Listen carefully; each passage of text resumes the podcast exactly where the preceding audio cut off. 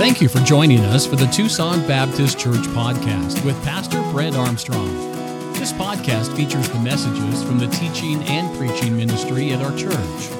Tucson Baptist Church is located in Tucson, Arizona, and we are committed to loving God, growing together, and reaching our community. If you would like to learn more about our ministry, please visit TucsonBaptist.com.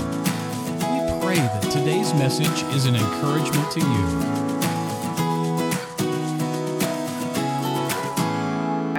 Started in John chapter 15, we're going to start by reading the first eight verses. So if I could have everyone please stand with me, and we'll go ahead and start in verse 1 where Jesus is speaking. Jesus starts off by saying, I am the true vine, and my Father is the husbandman. Every branch in me that beareth not fruit, he taketh away. And every branch that beareth fruit, he purgeth it, that it may bring forth more fruit. Now ye are clean through the word which I have spoken unto you. Abide in me, and I in you, as the branch cannot bear fruit of itself, except it abide in the vine. No more can ye, except ye abide in me. I am the vine, ye are the branches. He that abideth in me, and I in him, the same bringeth forth much fruit. For without me ye can do nothing. I, if a man abide not in me, he is cast forth as a branch and is withered. And the men, they gather them and cast them into the fire, and they are burned. If ye abide in me, and my words abide in you, ye shall ask what ye will, and it shall be done unto you. Herein is the Father glorified, that ye bear much fruit. So shall ye be my disciples. You may be seated. Thank you for standing for the reading of God's word. As we start this passage in this study, it's important for us to understand the culture and context, as our pastor has, has uh, taught us many times. And so, the context of this passage is Jesus has already spent time with his disciples in the upper room. He has already dismissed his disciple that is going to betray him, he's dismissed Judas out and he's said, You go and prepare what you need to. And now he's on his way traveling to the Garden of Gethsemane. And on the way, he's just hours from going and giving a sacrifice for the entire uh, world and all of mankind on the cross. But he decides to teach his disciples some things, and this is one of the teachings that he decides to teach his disciples right before he's going to be taken. And so with that idea in mind, it should help us understand the importance of what Jesus is trying to teach his disciples. And so let's jump into the first few verses. In the first few verses, we see that Jesus, he shares an analogy of the vine. And so this is an analogy of that Jesus is trying to help us understand how our Christian life should live and how it should be produced and how we should uh, continue in Christ. And it's interesting, the New Testament, oftentimes God uses organic illustrations to help us understand how we are to live our life. We have the body of Christ, we have the fruits of the Spirit, the planting of the seed of the gospel, the wheat and the tares, Christians being like sheep. And now Christ is saying that we have the analogy of the vine and how we should live the Christian life. The first part that we see in verse 1 is Jesus says, I am the true vine. And so in it's, it's an important statement that he says, I'm the true vine. In the context that Jesus was in, he is with these Jewish people. He's in Israel. And he has made six other statements that says, I am the door. I am the bread of life. I am the light of the world. I am the good shepherd, the resurrection, the way, the truth of the life. And now he ends these I am statements with the seventh one I am the vine. And, and it brings us back to this idea in the Jewish culture. They, they understand that Jesus, he's making a claim also to deity when he's saying I am in these words. We see in Exodus 3:14 that God revealed himself to Moses in the burning bush and he gave himself a name to share with the children of Israel to know that Moses was a messenger of God.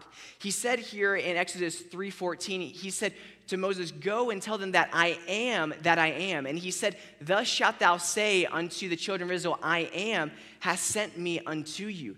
He's saying that the God of Israel, his name is I am. And Jesus, when he is making these seven statements of I am, they understood that he wasn't just saying, you know, I'm the vine. He's saying here, I am deity, I am God, and I am the vine, and more clarification on that.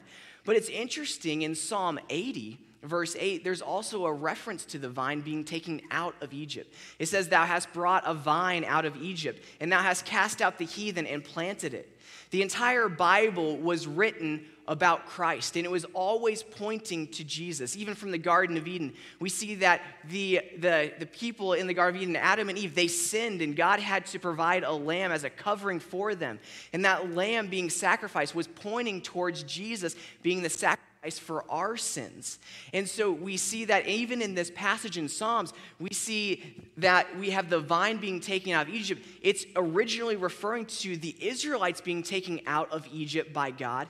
But also 1400 years later, we see that Jesus, he fled as a baby. His parents took him into Egypt, and he was there escaping what Herod was doing, and it was a fulfillment of prophecy. And then Jesus was brought out of Egypt, and he was now in Israel. And we see that even in this, Jesus saying, The vine was brought out, Israel was brought out of Egypt, but I'm the true vine. I was taken out of Egypt as well. And this is the correlation we see. But next, Jesus explains to us not only is he the true vine, but he shows us that God the Father, he is the gardener.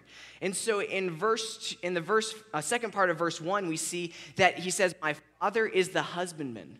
Now, this word, the husbandman, we, we don't use it in our culture today because this is a term for a position that existed in the Middle Ages. And this was a position of someone who he worked with the ground, he tilled the ground.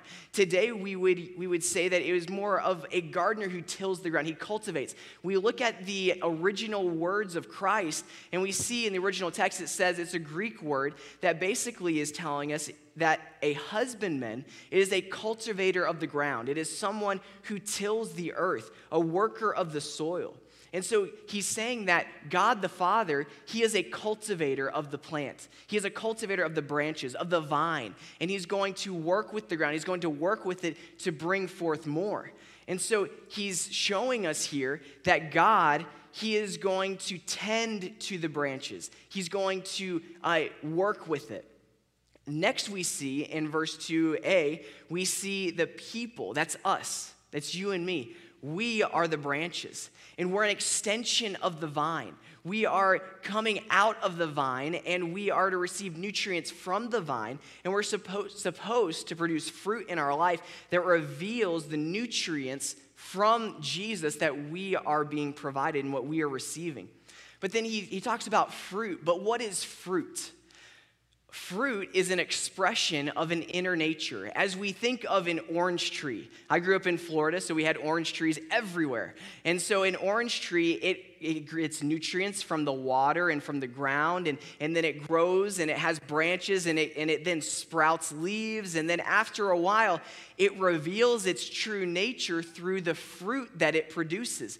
The inner nature of that tree, it's a, it looks like a tree like any other, but then once it produces its fruits, it reveals what it is. And Jesus is saying here, He's saying that the branches, they will produce fruit that reveals the inner nature, that reveals that they are a follower of Christ, that they are connected to the vine. So, as we recap, the vine is Jesus. Jesus supplies nutrients to the branches. And then the fruit on the branch, it's evidence that it is connected to the vine. The first thing that we see in verse 2a is that fruitful will be removed. The gardener, God the Father, he says that he will remove these branches that are unfruitful. In Romans 6 5, we see that, for if we have been planted together in the likeness of his death, then we shall be also in the likeness of his resurrection. We are planted together with Christ as we are saved. And as we are, when we get saved, we're planted with Christ. And so we are attached to the vine, we are sprouts off of the vine, and then we are able to produce that fruit. But what happens when we have a branch and there's no fruit?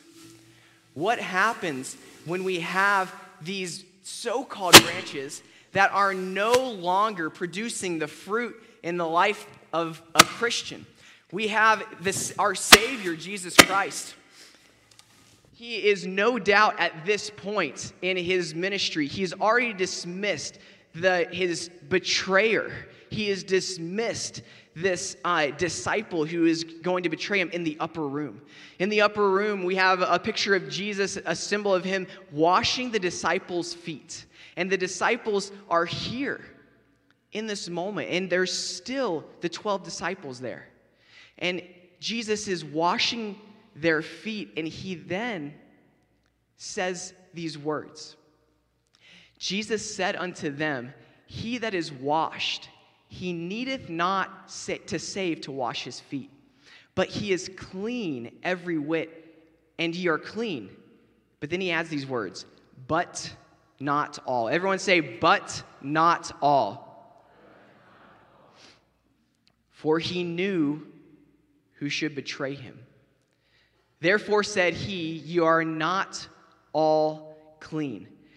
I'm sure in the heart of our Savior, as he is teaching this very important truth to his disciples about the Father will remove those unfruitful branches. I'm sure his mind is on the disciple that he spent three and a half years investing into. And this disciple bare no fruit. The fruit that he bore is not of Christ, but it is of the devil and he is getting ready to betray his Savior. He's beginning to ready to turn his back on him. And he's saying here that personally, the Father will remove those branches that are not producing fruit of Christ in their life, that are not showing the evidences of Christ in their life. And my question for you is Are you producing Christ in your life? Do you have the evidence of, in your life that you are a follower of Christ? Or are you just a branch? that is not producing fruit. He's saying here that those branches that do not produce fruit, they will be removed by the gardener, by God the Father. But then we also see a broader sense in this. We see the church in Ephesus. And as a church, if a church is not producing Christ in their in as a church, then he will remove them. And it's interesting. I love how our pastor is constantly going verse by verse by verse through the Bible. And he's not just jumping around in different passages, but he's taking us expositorily through the Bible so we understand the culture and context of what the Bible is telling us. And so uh, we are in a, a series that has been incredible about Revelation. But as a youth group, we're also going through a verse by verse study of the book of Ephesians. And I love whenever we have the, the correlation or the connection between what we learn in Sunday morning and what we learn on Wednesday night. And there's a connection or a cross street between Ephesians and the book of Revelation. We have already studied it, so many of you probably already know. But this church is mentioned in Revelation, the church at Ephesus. And you can see on the map that we have on the other side of Spain, on the Mediterranean Sea, we have where Ephesus was located in Turkey. And that's where this church existed and lived. And this was an incredible church. And they're spoken well of throughout the Bible because they had everything. They had uh, outreaches, they had ministries, they had growth groups, they had all these things. It says they were zealous for the Lord. They had all these things that they were doing that was great. But then our Savior says something in Revelation. Our Savior says, Nevertheless, I have somewhat against thee. You have all these things that you're doing, but I have somewhat against thee because you have left your first love. And so I think it's important that we pause for a moment and understand that just because we are doing things that a Christian should do, it doesn't mean that we are being a follower of Christ. You see, as we are a follower of Christ, as we are a, vi- as we are a branch attached to the vine, we will produce these things in our life. The fruit of our life will show that we are a follower of Jesus.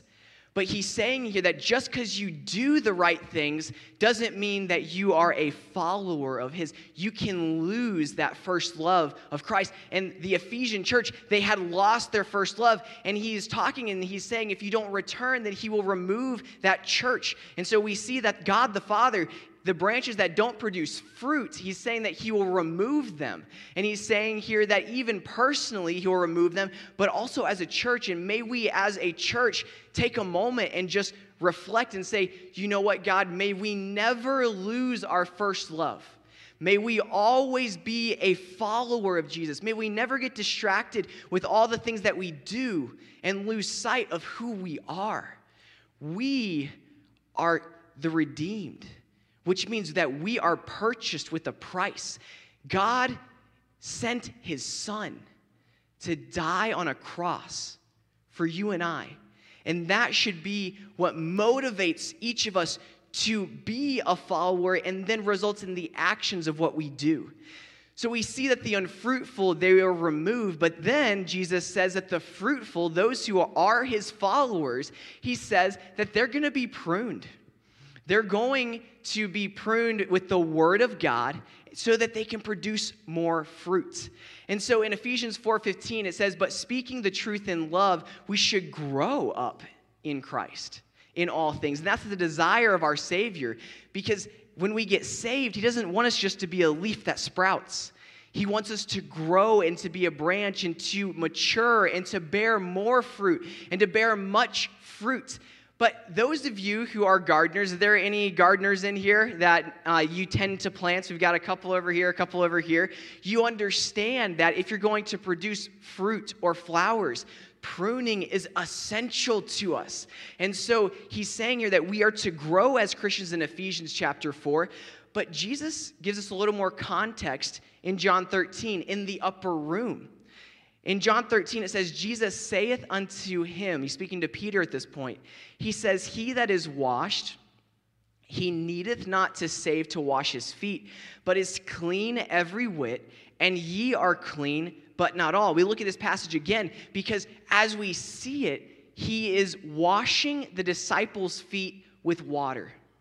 And he is showing them that he is washing the dirt and the filth of this world off of their feet. And he's saying that you are washed through this water. But then in this passage, he's saying that you are cleansed from the filth and sin of this world, those distractions in the world, through the Word of God. God will prune our lives and prune you and I through His Word. He will remove the distractions from our life so that we can remain focused on Christ, so that we can produce His fruit in our life. And we see that in the Old Testament as well. In Psalm 119, we see, Wherewithal shall a young man cleanse his way? One of my favorite verses in all the Bible. I use this all the time with the teenagers. Wherewithal shall a young man cleanse his way? By taking heed thereunto, according to thy word. By applying God's word to their life. By learning God's word. By taking heed, putting it into your life, applying it into your life. How do we cleanse our life? How do we have a life that produces more fruit? We use God's word to cleanse us, to take away all distractions that we would have in our life. Now, when I was younger, I got a rose plant for my mom, and I I'm not a, uh, a gardener by any means, but this is a picture of something similar to what I got my mom. And I thought, you know, Mother's Day was coming. It was May, and I thought, I'm to help my mom. You know, I'm to get her something that she loves. She loves plants. What I didn't know is she hates taking care of plants. and so uh, I can relate because I struggle. And so I got her this rose plant and she said, Wow, this is beautiful. It had like one little like rose on it to prove it was a rose plant. And so she said, You know, it'd be great if it had more, more rose, roses on it. And I said, you know what? That's a great idea. She said, Here, I, you try and figure that out. And so I did what any botanist would do or gardener. I went straight to Google and I said, How can I get a rose plant to produce more roses? And it said, You know, take little scissors. And so I took little scissors and I started trimming away. You know, here's a brown piece. I was like, Okay, that's dead. And let me cut that off. Okay, here's, uh, here's some leaves. It said, Cut some of the leaves off. So I cut the leaves off. And I started trimming away, trimming away. And I was cutting, cutting, cutting, cutting. And I looked at it, and all I had was like four stalks. like, like I had these green little prickly, you know, things sticking out of the ground, and I thought, oh my word, I have just killed my mom's plant that I just got her. and you know what? It came back. and it produced so many more rose blossoms because all those leaves and all those things that were taking nutrients away from the plant were removed, and it was able to put all those nutrients towards producing fruit. And in our life, God the Father uses the Word of God to remove things from our lives that is unnecessary to producing fruit. He'll remove those things that are taking up our time by using his word. Because as we grow in our relationship with Christ, we'll be more focused. We'll have a singleness of mind on the things of God. You know, maybe it's something that isn't even bad. Maybe it's the sports that you spend so much time keeping the stats and you're watching the games and you've got a fantasy football league and you're watching that and you spend hours doing that. And it's not a bad thing, but maybe it's a distraction. Maybe it's something as simple as you have you have this promotion that you want to reach in, at work and you're saying, you know what, I want to reach this promotion so then I'll have more time to invest in God. But maybe God hasn't given it to you because He knows if you get the promotion, then you're going to invest even more time into work and not have time to focus on Christ. What He's saying here is that God will use His Word to wash away those things that are distractions in our life so we can produce Christ in our life. And so, as we are thinking about this, what is in my life that is not necessary to producing Jesus? What is there? God says that He will use His word to prune that or to remove that out. And so now that we've looked at the analogy of the vine, let's look at four simple lessons that our Savior teaches us about this vine and how we can apply this to our life. There's four profound lessons, and we'll start with the first one. The first one is very simply, we see this in verses four and five. True disciples of Jesus they are sustained by him.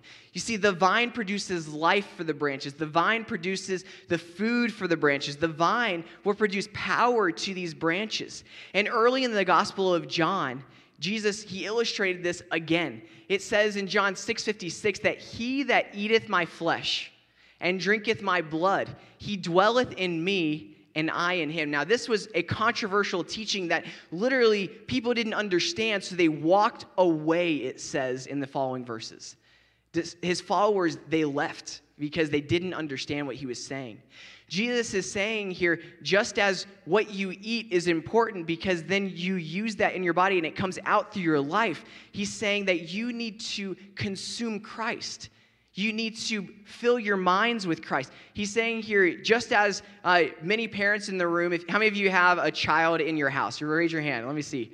Just as you are not going to feed your children Lucky Charms for breakfast, lunch, and dinner because you don't want them to consume all that sugar and then have cavities and then have uh, eventually it could turn into diabetes. And as you consume all these things that might be harmful for your children, you, you know that what goes in and what you consume it will affect you.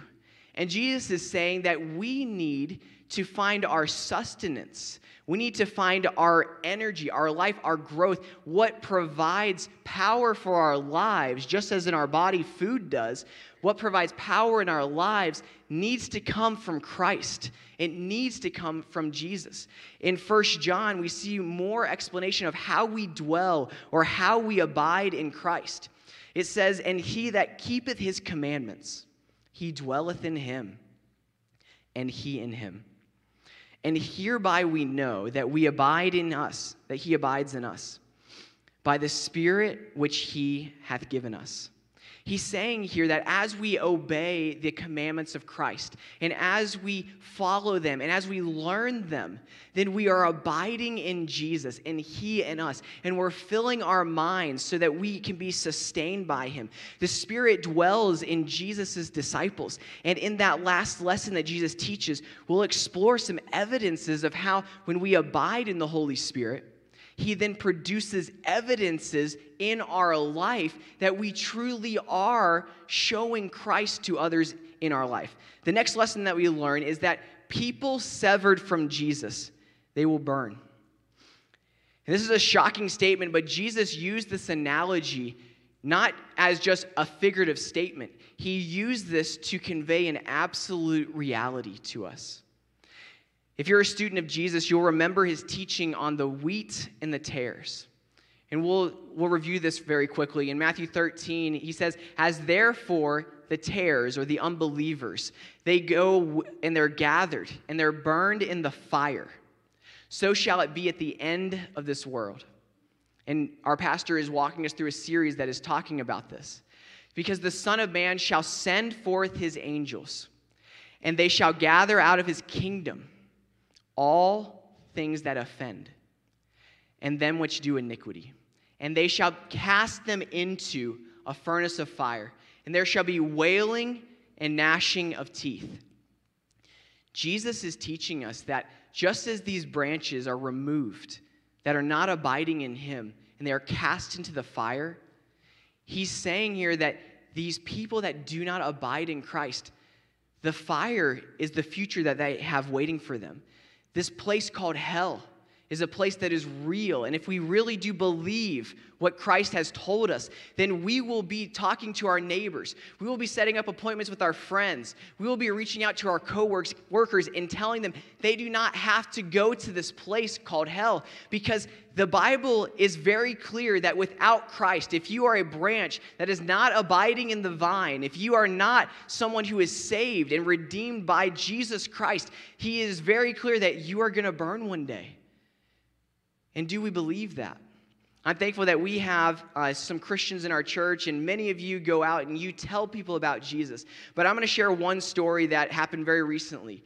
Uh, we have TBC door hangers that we use and we put out on doors. And uh, many of you, you come out even the last week or two weeks ago when we did that to put out door hangers to tell other people about Christ. And it has the gospel on one side, church information on the other.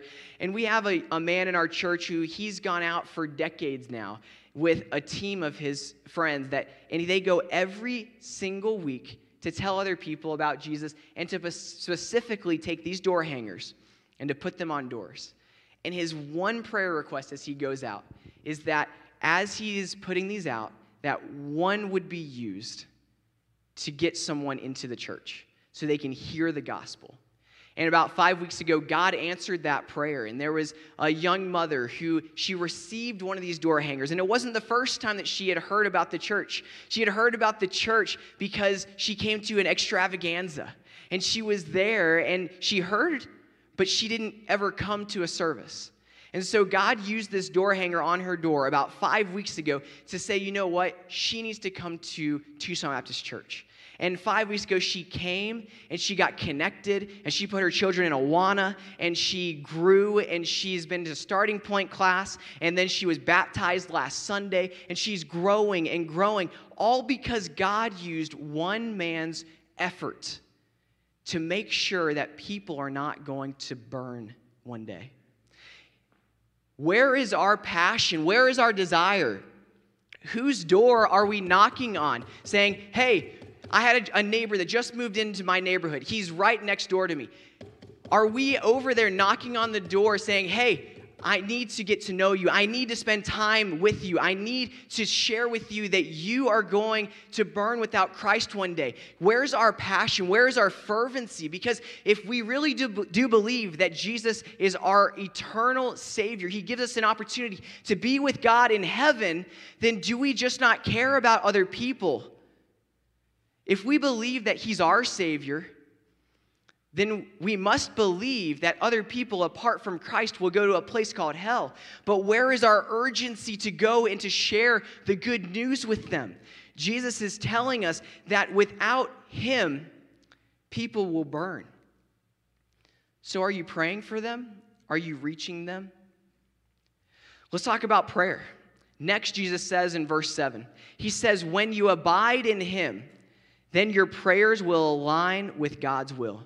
See, prayer, it's not a wish list. Sometimes we get this misconception that, you know, uh, Amazon just sent uh, this package to my, to my house and it's this wish list for Christmas with all these pictures. And my daughter is looking through, wow, I love this toy. Oh, this is a dinosaur. Oh, this is a Polly Pocket. And she's looking through. And sometimes we get the misconception that this is how prayer works that we pray and we say whatever we wish for and God will give it to us. But that's not what Jesus is teaching us here. He's telling us that we need to abide with Him. James 4 3 says, Ye ask and receive not because you ask amiss, that ye may consume it upon your own lust. Many of you might remember that we were down here, and about two years ago, we had these big letters that were up on the stage, and they was C O M P E L, compel. And we had these stickers that we were given to put a name on there of the person that we are praying that they would come to know Christ. And many of us, we took and we put a sticker on there. And we prayed that God would come and bring them to his own. And then COVID happened, and here it is two years since then. How many of us have been faithful in that? I know the person that I put on there, he's still not saved. He still does not know Christ. How is our prayer life? I'm, I'm constantly encouraged by our teenagers as they grow. And uh, you see a picture of the teen growth group. And on Sunday mornings, I love taking prayer requests with them because you can see just in their request the growth that is happening in their life. You know, when they come in as a seventh grader, oftentimes they'll say, Hey, can you pray for my dog? You know, he's got like a broken foot. You know, he's just kind of struggling a little bit. And then as they grow and they mature in their faith, they transition from their request being these temporal things in the earth that are going to pass away, and they start shifting towards things of the eternal. And even this morning, we have students that are praying for their dad and their friend that they would come to know Jesus and that they would get saved. We have one young lady, we've been praying for months for her grandmother to be saved. And it's encouraging when she gives reports and says, Hey, I have encouraging news. My grandmother, she's, she's more open to the gospel. We talked to her about it and she didn't shut it down. Guess what? Hey, I'm encouraged because, you know, my grandma's to come to church next week because she gets to wear a Hispanic dress. She doesn't know it's missions conference, but you know, she's going to get to hear the gospel and she's excited because she's praying in a way that her prayer request aligns with the will of God. And as we continue to grow and we are sustained by Jesus in our lives, our prayer request will then align with God's will. And so that way, as we are sustained by Jesus, so that his words and his teachings, they flow out of you, then your prayers will also align with the will of God. The last thing that we see is God is honored as his nature is expressed in our lives. The Holy Spirit of God shows us evidences of him dwelling in us. The Apostle Paul, he wrote out of the inspiration of the Holy Spirit, he wrote about the fruits of the Spirit in Galatians chapter 5. He said, These are evidences that you are abiding in Christ. He says, The fruit of the Spirit is love, joy, peace, long suffering gentleness, goodness, faith, meekness, temperance. Against such there is no law. The fruit of the vine or the fruit of Jesus is an expression of the nature of Jesus. Are we expressing an inner nature through our lives that Jesus is coming out to others? Jesus says that what is in your heart will come out through your life? Where is your fruit coming from? Is it coming from a sustainingness of Jesus in your life, or is it coming from distractions? As we close, I've got four questions, very simply. Are you sustained by Jesus? Does your energy, does your joy, where does your joy come from? Where does your life come from? And I'm here to tell you if your joy comes from the money that you earn, it's in the wrong place. If the life that you have comes from your family and your kids and your grandkids, it's found in the wrong place because they're going to fail you. If your joy in your life comes from, from friends, they're going to walk away from you. Your joy, where is it found? Where are you being sustained from? How are you, not the church, how are you keeping people from burning? Who are you specifically reaching and telling that one day apart from Christ, they will spend eternity in hell? Who are you reaching? Do your prayers align with the will of God? Or are you asking upon your own desires and wants? Do you have any evidence in your life of abiding in Jesus? What fruit is coming out? What inner nature in your life is being revealed through your actions and through your character?